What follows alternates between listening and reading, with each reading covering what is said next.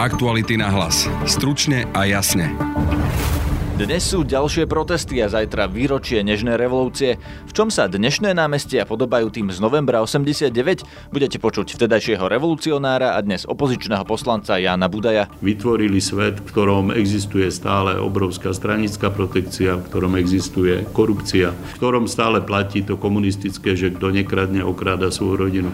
Facebooková stránka Zomri vydáva knihu. V našom podcastovom štúdiu bol legendárny starý admin Zomri. Ja, ja vôbec neviem, prečo sme vydávali tú knihu. My sme ho nechceli vydávať. Nás do toho vlastne nás, nás prinútili. Nás prinútili okolnosti. Nie, neprinútili žiadne okolnosti. Vítajte pri počúvaní dnešného podcastu. Moje meno je Peter Hanák. Už o 5. sú ďalšie protesty za slušné Slovensko. Opozičný míting, ktorý mal byť v sobotu na výročie 17. novembra, preto zrušili podľa slov Igora Matoviča, aby nezmiatli ľudí, aby sa všetci sústredili na jeden protest. Čo spája výročie Nežnej revolúcie a dnešné protesty? Rozprával som sa s postavou revolúcie v 89. a dnes poslancom za Oľano Jánom Budajom. Pýtal som sa, či sa zúčastní dnešného protestu. Tak sa teším, že, sa, že ulica žije, ale sám osobne ešte neviem, či sa stihnem zúčastniť. Mám nejaké stretnutia s aktivistami, aj s tými z čias ešte novembra 89. Týchto protestov za slušné Slovensko sa nezúčastňujete? Zúčastňujem veľmi často, ale samozrejme, že je to generácia, ktorá si vie už povedať veľmi presne, aké Slovensko si predstavuje. A to považujem za jeden z úspechov novembra 89. Vtedy sa často skandovalo, že robíme to pre naše deti. Toto sú už deti, ktoré nie sú zaťažené strachom a zbabelosťou z prednovembrových rokov. Verím, že sa tej svojej šance chytia. Čo by mali organizátori protestov za Slovensko spraviť inak, ako bola Gorila a možno aj inak ako vy?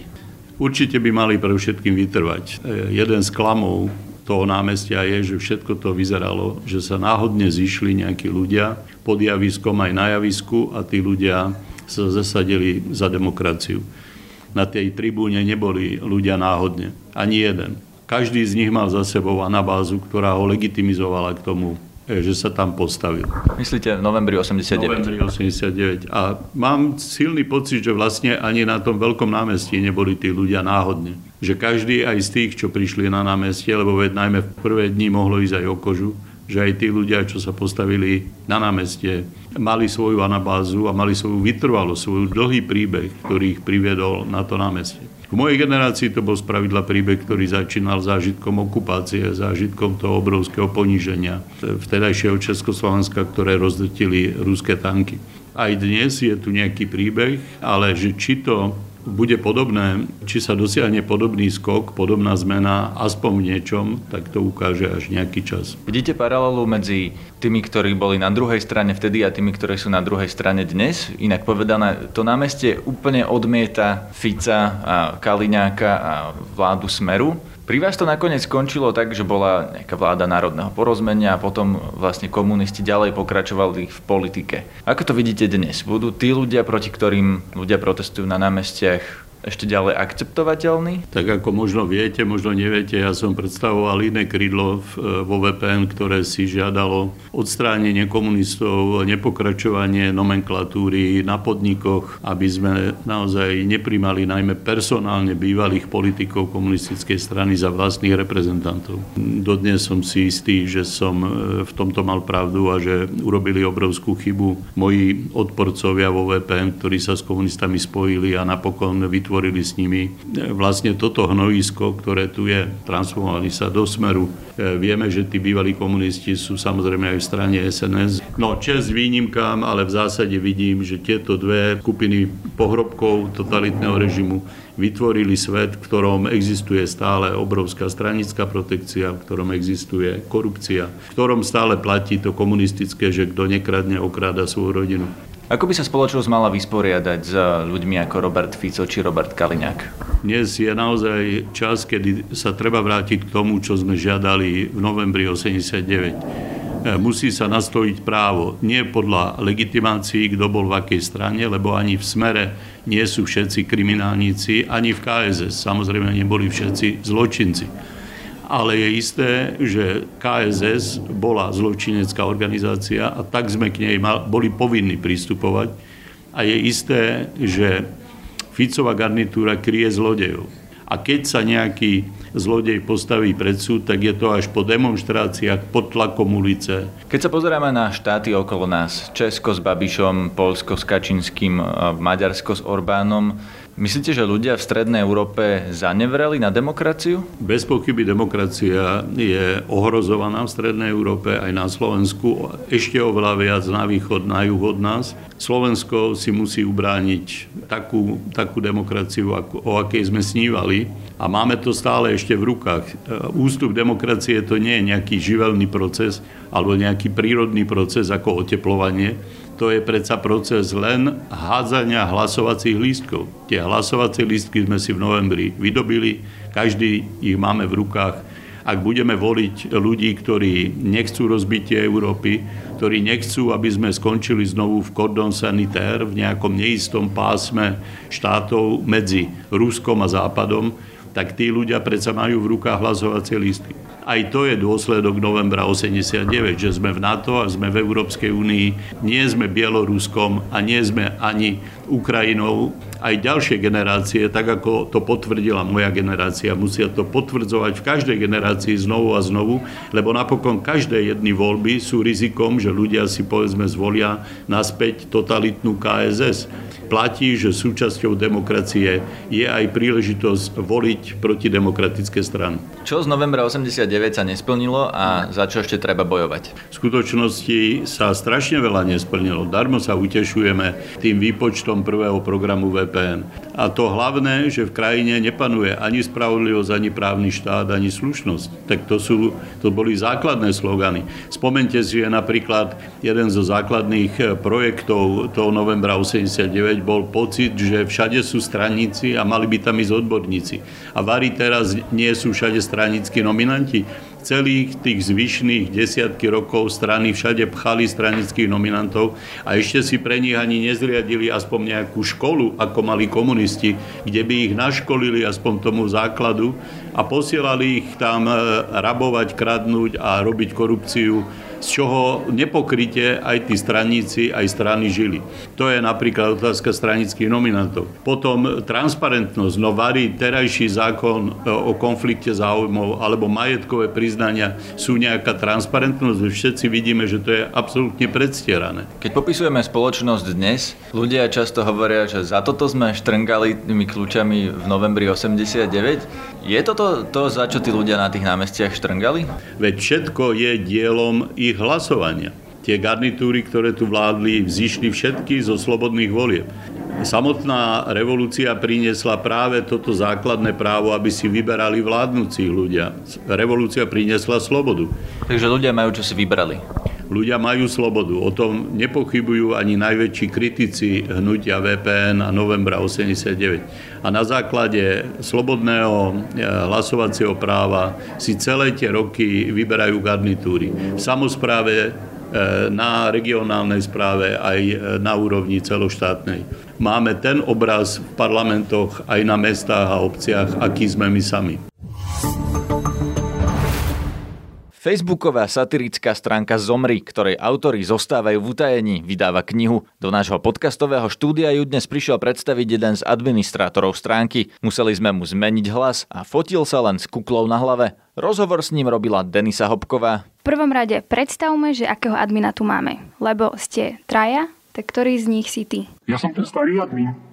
Ja som starý. Veľa ľudí dnes vydáva knihy to už ako keby sa stávalo nejakým trendom, tak kvôli čomu ste sa vy rozhodli vydať knihu?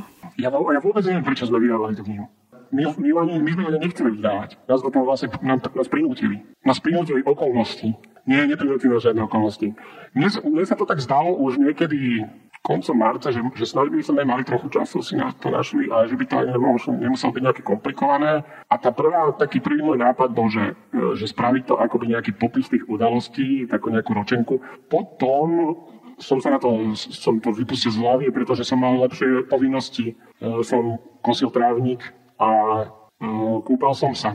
A potom kolegyňa, že ja poznám toho vydavateľa, čo aj šotimu knižky robil, že on by vám, že on by vám možno pomohol. No tak sme tam za, ako so, s, veľkým, s veľkou nechuťou som za ním išiel.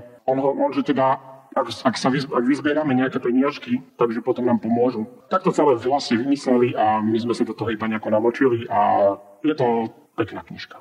Nemotivovali vás k tomu politické pomery, možno, že čo sa stalo od februára a vlastne to celé dianie? Nie, vôbec nie kvôli tomu. Ne, nejako nás nemotivovali žiadne politické pomery ani žiadne udalosti, pretože samotné tie udalosti a tie pomery v krajine nás motivujú každý deň k tomu, aby sme robili to, čo robíme.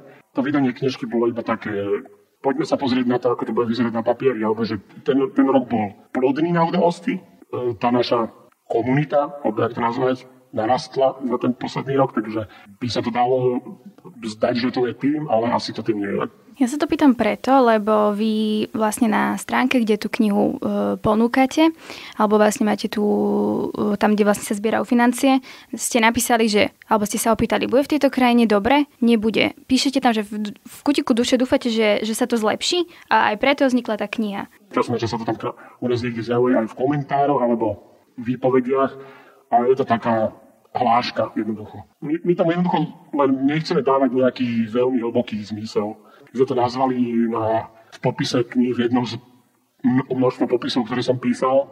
A vydavateľa to napadlo, keď vysvetloval tete niekde v Martinuse, že čo vlastne ide predávať, tak, tak sa pýtala, že čo vlastne to je, o čom to bude, lebo tá fyzická, fyzicky ešte to v rukách nedrží, lebo to ešte je tlačiarni. A sa pýtala, že čo to teda je, to, to zomri, čo budete tu nás predávať. A hovoril, že, že to je taká občianská sebaobrana, to nazval.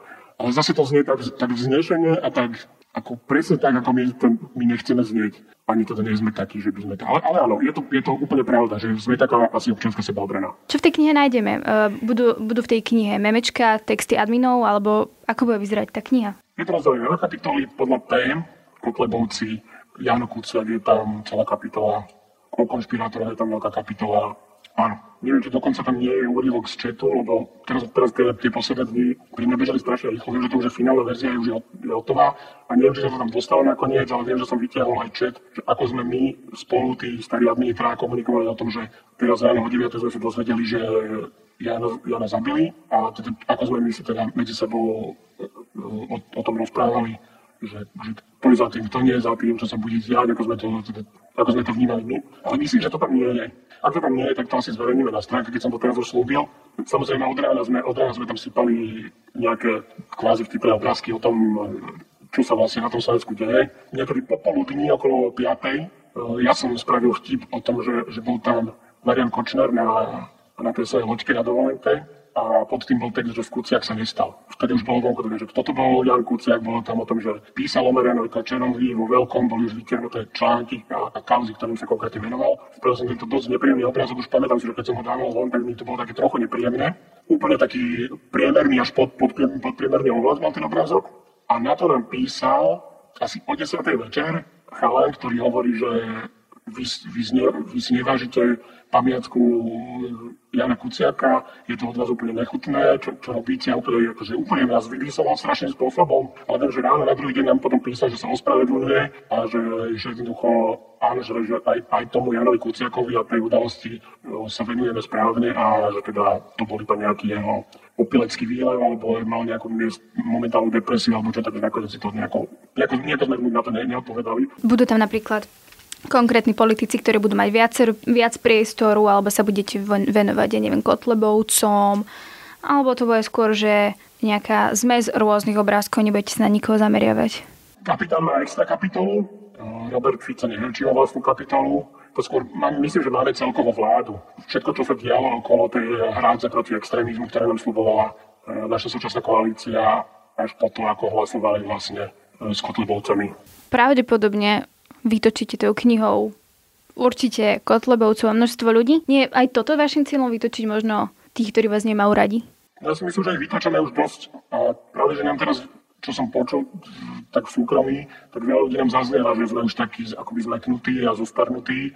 A ja si myslím, že sme veľmi zostarnutí. A je to vidieť aj na tom, na Instagrame máme, máme uh, chalana, ktorý je o polovicu mladší odo mňa a je, tam, tam je tú dravosť. To, vieš, že, on sa nebojí ničoho a ide do toho jednoducho na pole pecky a my často sa na pozerám, lebo nechávame mu tam voľný priebeh, píše do texty, ako chce a komentuje. A že tak hovorím, že ty to ja som bol takýto, takýto až... No je to samozrejme potešujúce, je to, je to Nechytáme sa na zaslušné Slovensko, na ktorých som naštvaný a za 50-50 tisíc za 36 hodín vyzberali, že som skoro odpadol. A no, že mi vadia sa že oni robia ešte lepšie veci, ako my samozrejme, to robia reálnom priestore, kde ľudia žijú a nie virtuálnom. Súčasťou knihy vlastne sú teda tie obrázky, ale veľakrát je to tvorba iných ľudí, nie je vaša. Čiže nie je to v podstate zarobíte možno na cudzej tvorbe? No, toto je pekná otázka. Že keď chodíme, alebo už sme to jak, jak Handry, Koksa, jak Adela Baraša, pomaly si prípadá, že chodíme od jedného média k druhému a sa stále pýtajú, to je taká klasická otázka, ktorú, ktorú vždy čakajú, že ako ste sa spoznali, alebo že ako ste sa dali dokopy. Takže toto je pekná otázka, že či nezarobíme na tvorbe iných ľudí. Nikdy som sa na tým takto nezamyslel asi, alebo až tak, že by som na to musel odpovedať, možno sa na tým zamyslím a poviem si, že dobre, na čo na tým neuvažujem. Je tam tvorba iných ľudí, určite je veľa, ale akože nezara, určite nezarobíme až tak na tejto tvorbe pretože tu ľudia nám tu posielajú tie obrázky dobrovoľne a myslím, že by boli sami radi, keď budú vedieť, že, že tento obrázok bude väčšie svietiť v nejakej knižnici.